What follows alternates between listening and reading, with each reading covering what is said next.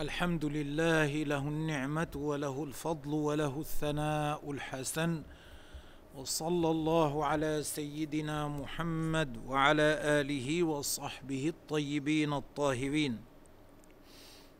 كلامنا الآن إن شاء الله في الحديث الرابع والثلاثين من الأربعين النووية.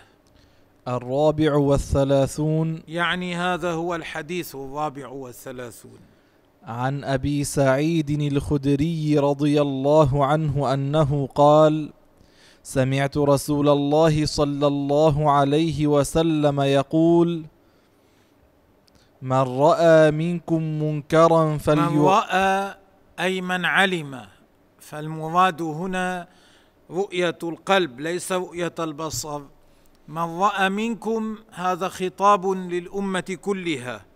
ليس للذين سمعوه فقط كما في قوله تعالى كنتم خير أمة أخرجت للناس معناه أنتم أيها المسلمون. يا أمة محمد صلى الله عليه وسلم.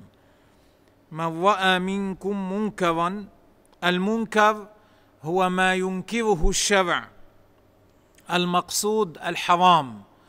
وفي معنى الحرام ترك الواجب. ترك الواجب مثل الحرام داخل في المنكر. مم.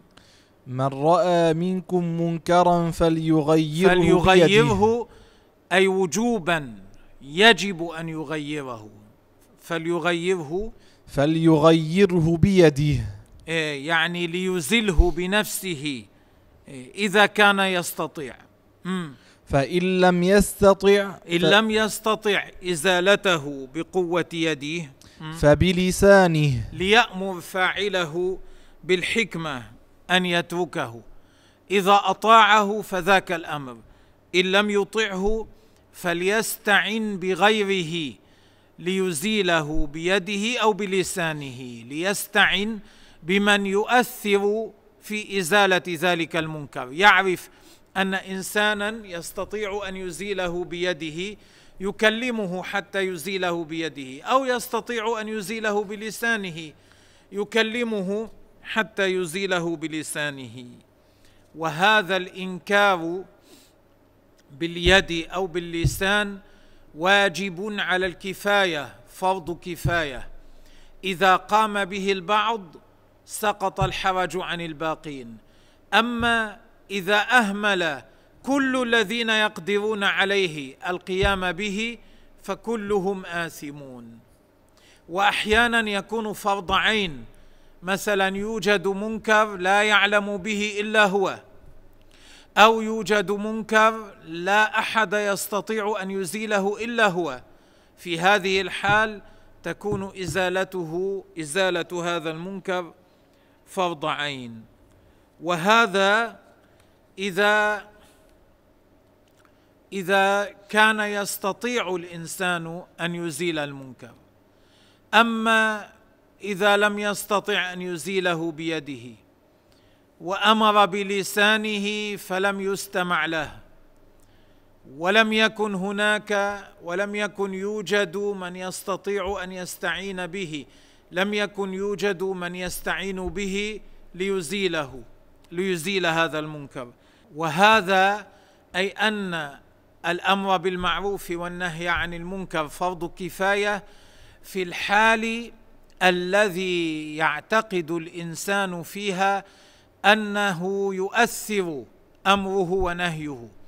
أما إذا كان يعلم أن أمره لا يؤثر ونهيه لا يؤثر فلا يجب عليه فلا يجب عليه عند ذلك الأمر والنهي. وذلك لأن وذلك لأن أبا ثعلبة الخشني رضي الله عنه سئل عن هذه الآية. يا أيها الذين آمنوا عليكم أنفسكم لا يضركم من ضل إذا اهتديتم.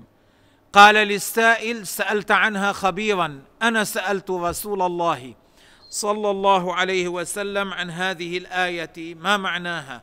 هل معناها أن الإنسان إذا هو ترك المنكر وفعل المعروف لا يجب عليه أن يأمر غيره وينهاه فقال النبي عليه الصلاة والسلام بل ائتمروا بالمعروف وانهوا عن المنكر حتى إذا رأيت شحا مطاعا.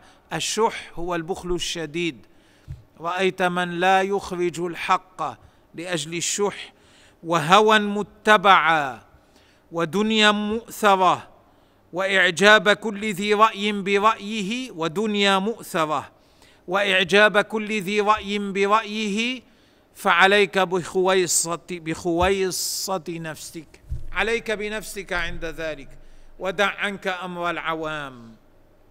معنى ذلك أن الإنسان يجب عليه أن يأمر بالمعروف وينهى عن المنكر. لكن إذا عمل ما عليه فلم يستمع له إذا كان كلامه لا يستمع إليه عند ذلك سقط عنه وجوب الأمر بالمعروف والنهي عن المنكر. فمن لم يستطع هكذا في هذه النسخة التي هي نسخة تلميذ المصنف. وأما في نسخ أخرى فإن لم يستطع. وهو هكذا في نسخ صحيح مسلم. حتى النسخة نسخة صحيح مسلم التي شرحها النووي لفظها فإن لم يستطع. نعم. فمن لم يستطع فبقلبه. آه وهذا في الحقيقة ليس انكارا. من لم يستطع فبقلبه يعني لينكره بقلبه. لكن هذا في الحقيقة ليس تغييرا.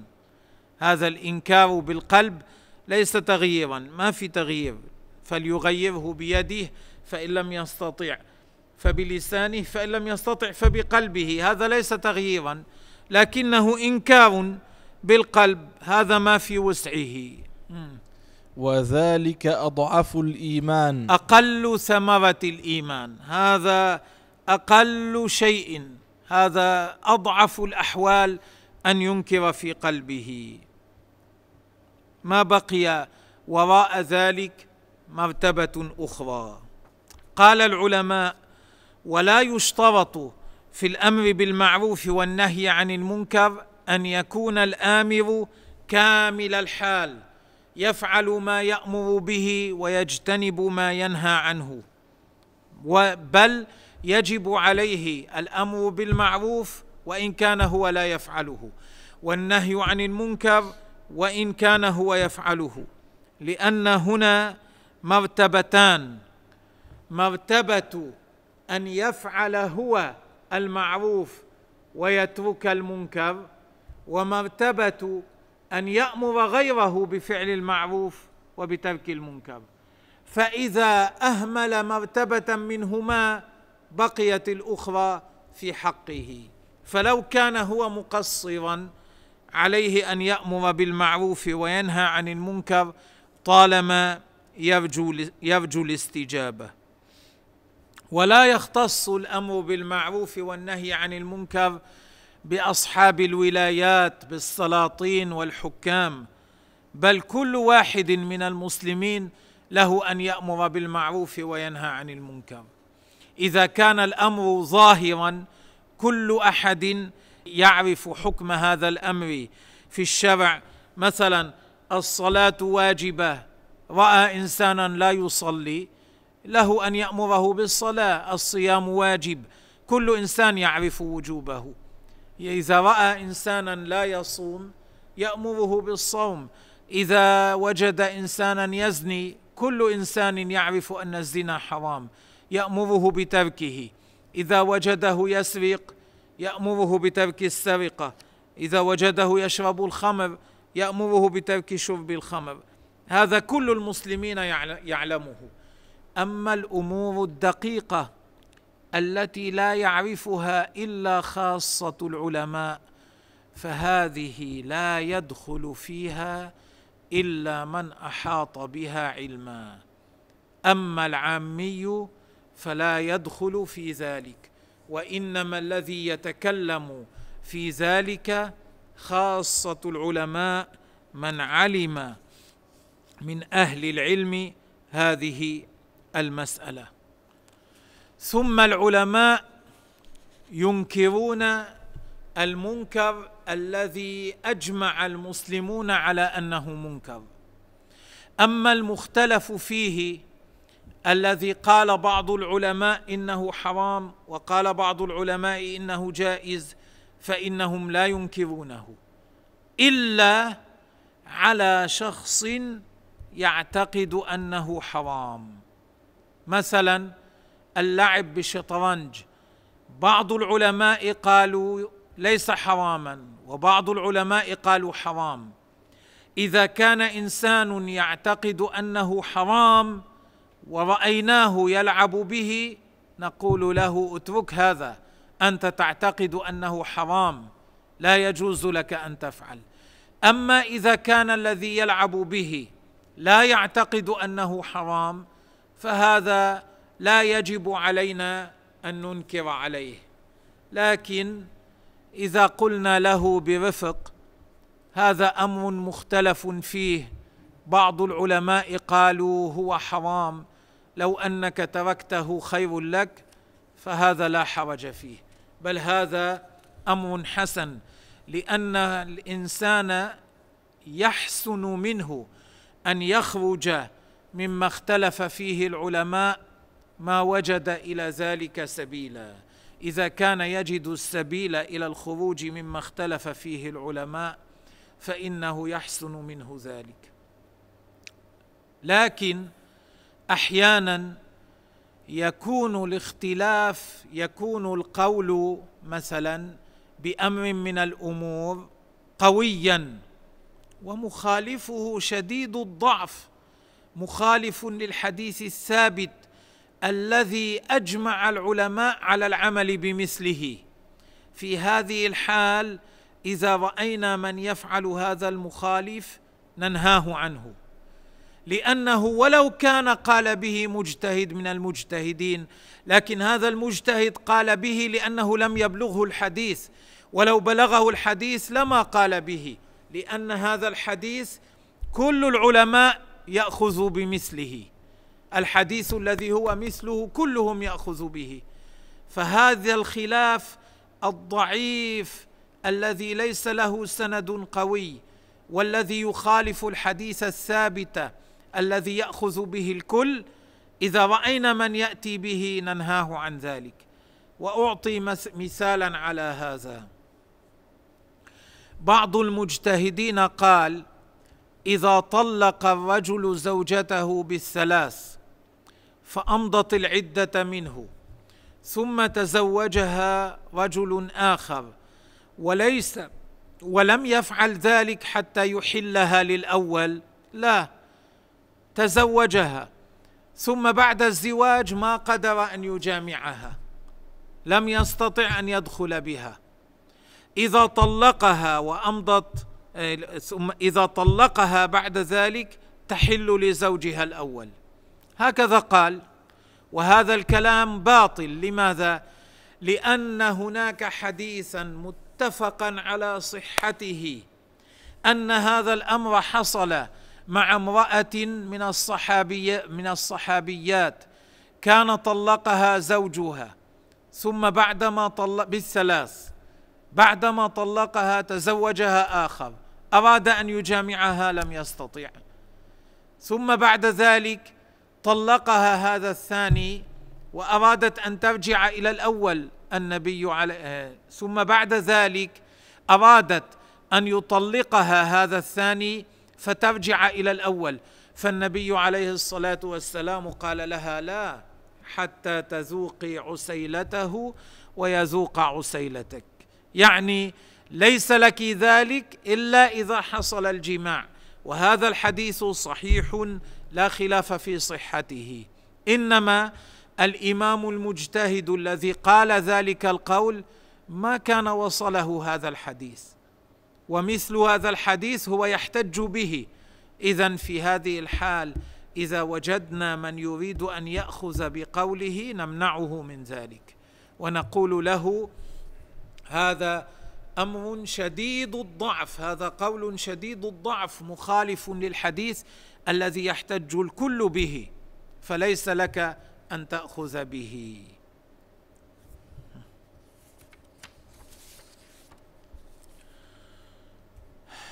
ومما قاله الشيخ محي الدين النووي رحمه الله اعلم أن باب الأمر بالمعروف والنهي عن والنهي عن المنكر قد ضيع أكثره من أزمان متطاولة.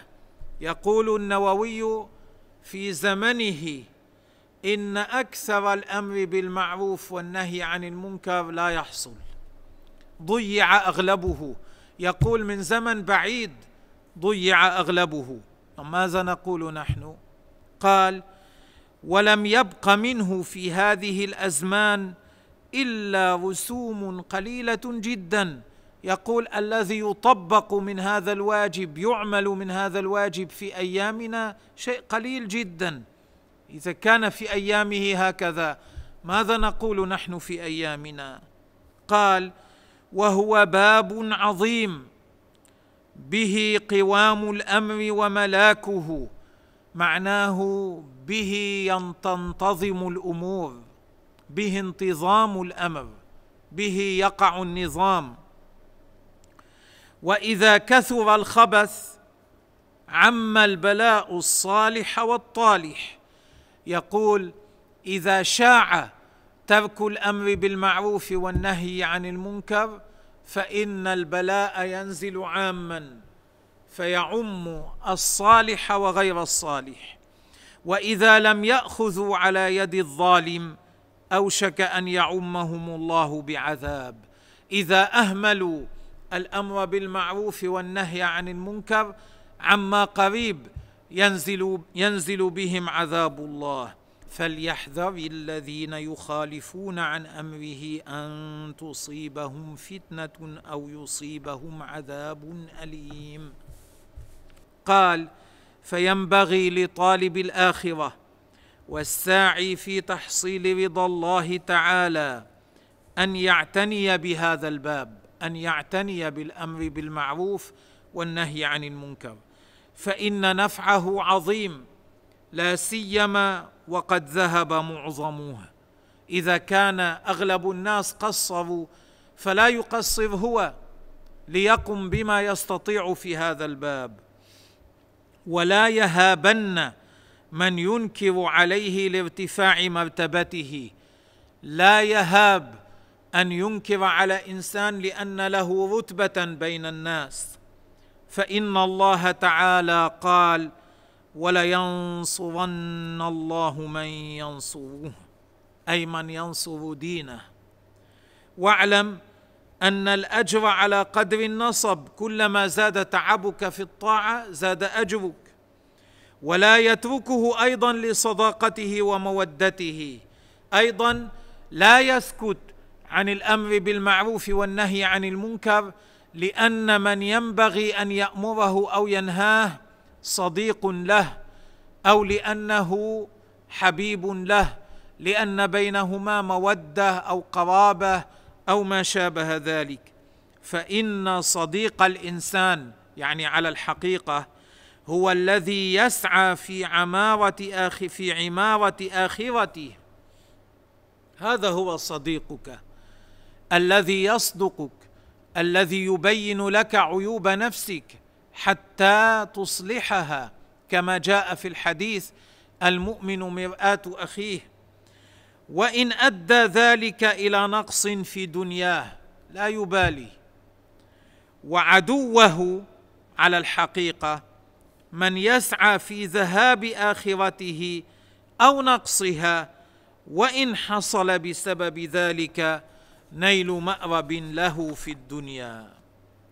لو كان هذا يمكنه من نيل مأرب في الدنيا معناه الصديق على الحقيقة هو الذي إذا رأى منك عيبا نبهك حتى تصلحه وإذا رأى منك تقصيرا نبهك حتى تسد الخلل الذي عندك. هذا هو صديقك في الحقيقة وهذا الذي ينبغي أن تتمسك بصحبته وصداقته. لا الذي يسكت لك على ما لا ينبغي وعلى ما يقبح حتى تسكت له على ما لا ينبغي وما يقبح. فإن هذه في الحقيقة ليست صداقة. إذا سكت له عن فعله المحرم ليسكت لك عن فعلك المحرم فإن هذه الصداقة والمودة تنقلب في الآخرة عداوة. أعاذنا الله تعالى من مثل ذلك. كذلك انتهى كلام النووي. كذلك لا ينبغي أن يتركه من النصيحة لاعتقاده أن هذا الذي ينصحه له مرتبة عالية لاعتقاده علو مرتبته. ولو كانت مرتبة دينية مثلا كأن يعتقد فيه أنه ولي من أولياء الله تعالى تقي من الأتقياء عالم من العلماء فإن الولي ليس معصوما من المعصية. والأحكام الشرعية تجري عليه أيضا كما تجري على غيره. السيدة عائشة رضوان الله عليها لما عصت أمر الخليفة الراشد علي بن أبي طالب الذي ما كان يرضى بخروجها إلى البصرة. فخرجت من المدينة إلى البصرة وقفت في صف المخالفين لعلي رضوان الله عليه. قام الحسن بن علي على المنبر في الكوفة يخاطب الناس. وأسفل المنبر قام عمار بن ياسر. قال عمار أنا أعلم أنها زوجة نبيكم في الدنيا والآخرة. أنا أعرف أن عائشة رتبتها أن رتبة عائشة عالية. هي أم المؤمنين في الدنيا وهي في الآخرة مع النبي عليه الصلاة والسلام في الجنة. لكن هذا امتحان من الله حتى يظهر هل تتبعونها أو تتبعون شرع الله تبارك وتعالى. وهكذا ينبغي أن الإنسان لو كان على رتبة عالية عند الله إذا فعل ما إذا فعل ما إذا فعل معصية لا ينبغي أن يسكت له. كان شيخ شيخنا رحمه الله يقول لشيخنا إذا رأيت مني مكروها فنبهني. أخذ عليه عهدا أنه إذا رأى منه مكروها أن ينبهه. وذلك لأن الإنسان العالم والولي الصادق ليس معصوما من المعصية قد يقع في المعصية ثم يتوب إلى الله ثم يتوب إلى الله تبارك وتعالى. هذا مع أنه من المعروف أن قصد السيدة عائشة لما خرجت إلى البصرة لم يكن القتال لكنها عصت أمر الخليفة الراشد. فلهذا قام عمار فقال ما قال. فكيف بالذي يخرج ويعصي وهو يقصد من الأصل عصيان الله تبارك وتعالى؟ كيف بالذي يريد أن يوقع الضرر بالمسلمين ويقصد ذلك؟ لا ينبغي أن يترك من غير أن ينكر عليه. مثل هذا حصل مع سيدنا علي حين سمع عبد الله بن عباس يفتي بجواز نكاح المتعة ولم يكن بلغ. ابن عباس لم يكن بلغ ابن عباس أن نكاح المتعة نسخ جوازه ما عاد جائزا. فقال له علي كف عن هذا إنك تائه. نهاه عن هذا القول. وقال له أنت تائه عن الحق. ما سكت له. ما قال له هذا ما قال هذا عالم كبير. كيف أنهاه الآن؟ لا قال له كف عن هذا إنك تائه. لذلك قال الولي الكبير والغطريف الشهير سيدنا أحمد الرفاعي أبو العلمين رضي الله عنه سلم لهم سلم لهم أي للأولياء أحوالهم سلم لهم أحوالهم إلا إذا ردها الشرع فكن معه. إذا حصل من ولي من أولياء الله تعالى ما يخالف شرع الله فكن مع شرع الله. انهه عن المنكر ولا تسكت عن ذلك وينبغي له أن يستمع إليك وأن يتوب عما فعل من معصية الله عز وجل. وينبغي للآمر بالمعروف والناهي عن, المنكر أن يفعل ذلك برفق يعني بحكمة أن يتبع الحكمة في أمره بالمعروف ونهيه عن المنكر حتى يكون أقرب إلى تحصيل المقصود لأن مراده هو إزالة لأن مراده إزالة المنكر أو فعل المعروف وليس مراده أن يكسر الذي يأمره أو ينهاه. إذا وقعت الكفاية بالنصيحة سرا لماذا يجهر بها؟ إذا وقعت الكفاية بأن يكلمه كلاما رقيقا لينا لماذا يغلظ عليه؟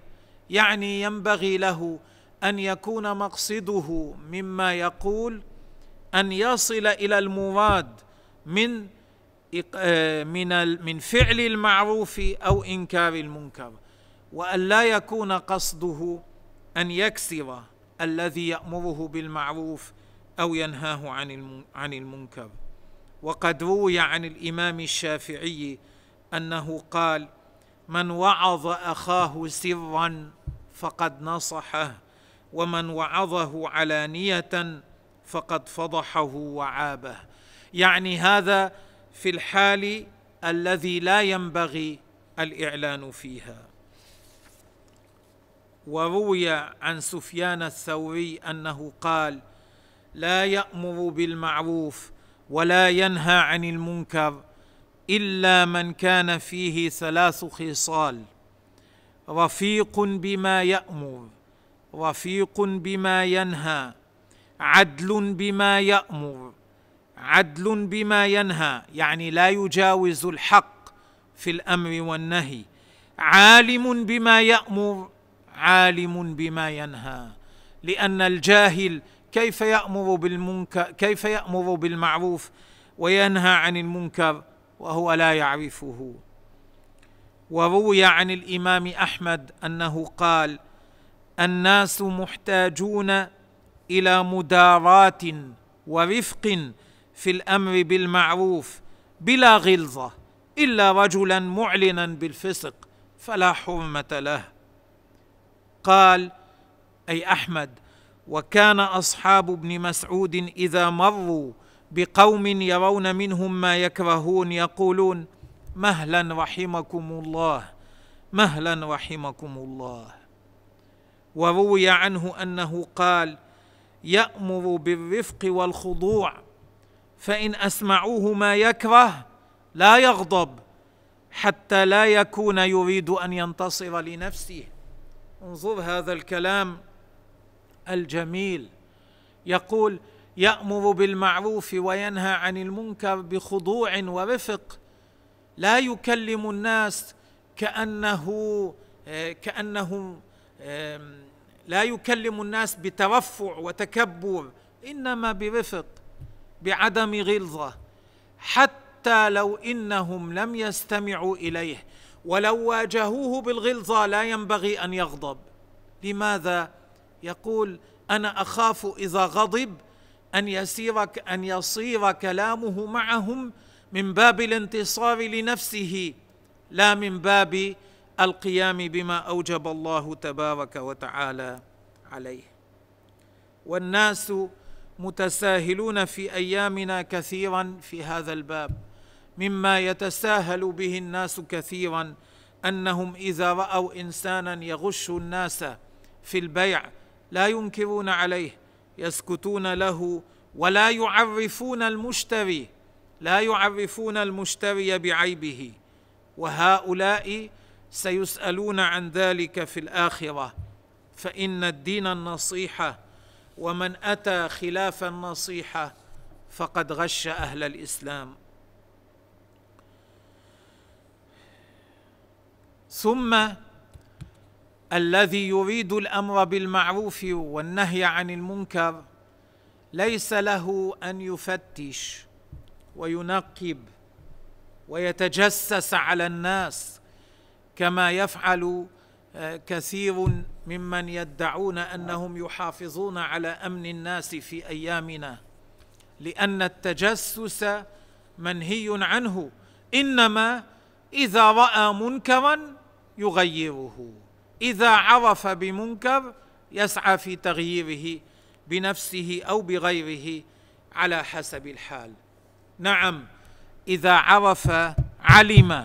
أخبره إنسان ثقة عن علم بأن هناك رجلا في هذه الدار سيقتل الآن بغير حق أو ما شابه ذلك من الأمور والدار مغلقة أو أن انسانا أدخل امرأة بالقوة إلى هذه الدار ليزني بها. يجوز له في هذه الحال أن يتجسس وأن يقدم على البحث والكشف حتى لا يحصل أمر يفوت تداركه بعد ذلك. ويدل الحديث أيضا على أن من هدد بالقتل من خاف القتل وخاف الضرب وما شابه سقط عنه التغيير سقط عنه تغيير المنكر. على التفصيل الذي ذكره الفقهاء في ذلك. أما ما أخرجه الإمام أحمد وغيره عن النبي عليه الصلاة والسلام أنه قال في خطبة خطبها ألا لا يمنعن رجلا هيبة الناس أن يقول بحق إذا علمه فإنه لا يقرب من أجل. يعني القول بالحق لا يقرب أجله. ولا يباعد من رزق ولا يخفف من رزقه أن يقول بحق أو يذكر بعظيم. هذا ليس معناه إذا كان يخشى الضرب يخاف القتل أو الضرب أن عليه يجب عليه أن يأمر بالمعروف وينهى عن المنكر. لا هذا إذا كان الذي يمنعه هو مجرد الهيبة. من دون الخوف لم يصل الأمر إلى درجة الخوف المسقط للإنكار. إذا كان الذي يمنعه مجرد الهيبة. عند ذلك ليس له أن يترك الأمر بالمعروف والنهي عن المنكر. إذا تركوا ذلك إذا ترك الناس ذلك لأجل الهيبة فقط ينطبق عليهم ما قال النبي عليه الصلاة والسلام ما من قوم يعمل فيهم بالمعاصي ثم يقدرون على أن يغيروا فلا يغيرون إلا يوشك الله أن يعمهم بعقابه. أما عند الخوف ينطبق الحديث الآخر ينطبق ما رواه عبد الرزاق عن طاووس أن رجلا جاء إلى ابن عباس فقال أنا أريد أن أقوم إلى هذا السلطان فآمره وأنهاه. أريد أن أقوم إلى السلطان آمره بالحق بالمعروف وأنهاه عن المنكر. قال له ابن عباس لا تكن لك فتنة أنت عاجز عن هذا أنت لا تستطيع هذا. إذا أردت أن تفعل هذا يبطش بك. لا تكن لك فتنة. قال أفرأيت إن أمرني بمعصية الله؟ قال طيب إذا أمرني أن أعصي الله ماذا أفعل؟ قال ابن عباس ذاك الذي تريد فكن حينئذ رجلا. يعني أما إذا أمرك بمعصية هنا أظهر رجولية هنا كن رجلا هنا اثبت ولا تطعه في معصية الله تبارك وتعالى. أما أن تتعرض له من غير أن يقول لك شيئا أنا أخشى أن يبطش بك فلا يحصل فلا يحصل ما تريد. أي فلا يجب عليك ذلك في هذه الحال. نعم هناك أناس قويت قلوبهم وجعلوا مرضاة الله نصب أعينهم. فقاموا ينكرون المنكر ويأمرون بالمعروف على السلطان الجائر الظالم مع أنهم يخشون أن يبطش بهم مع كونهم يتوقعون أن يبطش بهم وذلك لمنفعة شرعية رأوها في ذلك. فهؤلاء إذا فعلوا هذا لهم مقام عظيم عند الله ولو أدى هذا إلى أن يقتل الواحد منهم. فقد جاء في الحديث أن أفضل الشهداء آه، حمزة بن عبد المطلب ورجل قام عند سلطان جائر فأمره ونهاه فقتله. معناه في بعض الأحوال هذا يكون هذا الأمر يكون من أفضل أنواع الشهادة. فعلى مثل هذا ينطبق هذا الحديث. أما من لم يكن كذلك إذا لم يكن على مثل هذه الحال فإنه ينطبق عليه حديث الترمذي وغيره. لا ينبغي لمؤمن أن يذل نفسه. قالوا وكيف يذل نفسه يا رسول الله؟ قال يتعرض لما لا يطيق من البلاء. وكذلك إذا كان الإنسان يخاف من الأمر بالمعروف والنهي عن المنكر أن يصطلم الظالم أو آه، أن يصطلم الظالم المسلمين.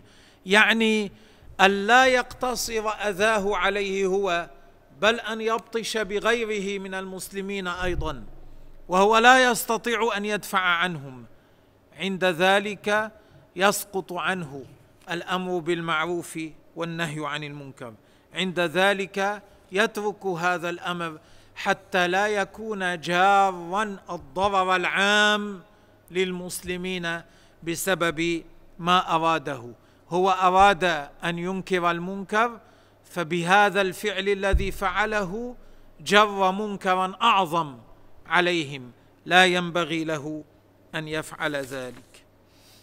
ومن الخلاف الضعيف الذي لا ينبغي الأخذ به ولا الالتفات إليه ما خالف فيه ابن حزم حيث قال إن حديث البخاري في تحريم المعازف ضعيف ومنقطع وقال وقال لذلك إن الاستماع إلى المعازف جائز.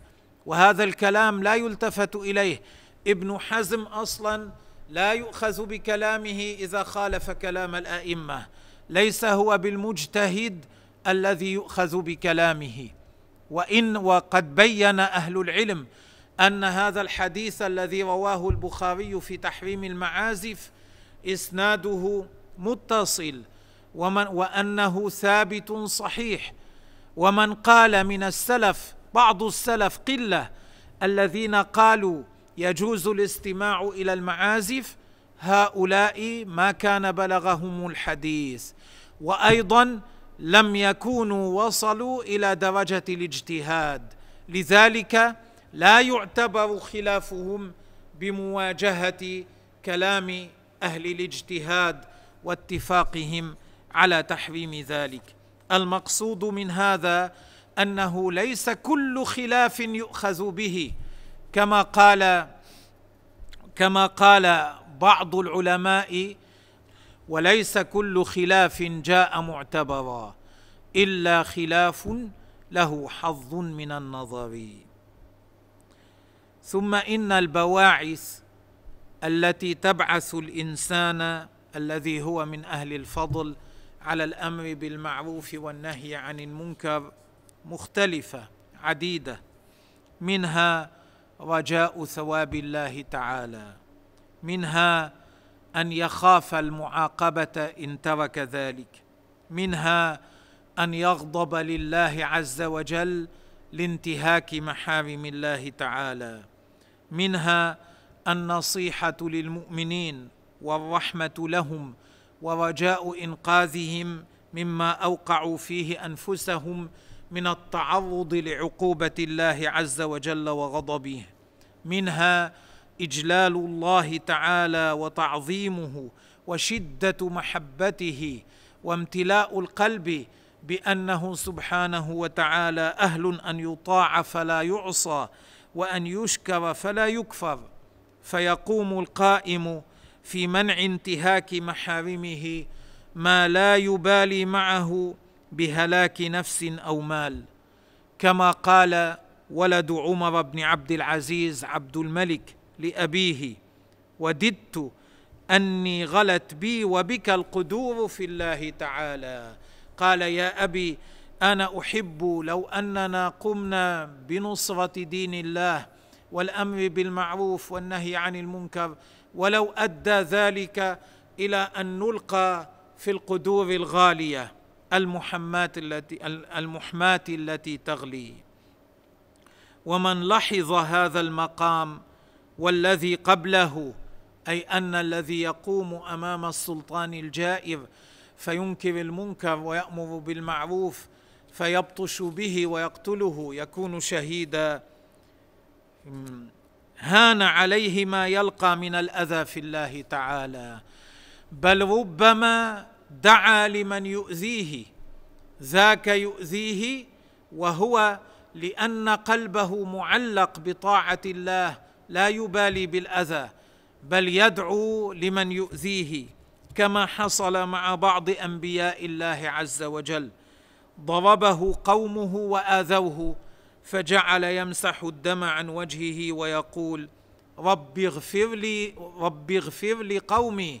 يعني يا رب اغفر لهم ذنوبهم بإدخالهم في الإسلام. يا رب اجعلهم يسلمون يدعو لهم هم يضربونه وهو يدعو لهم. مسح الدم عن وجهه ودعا لهم.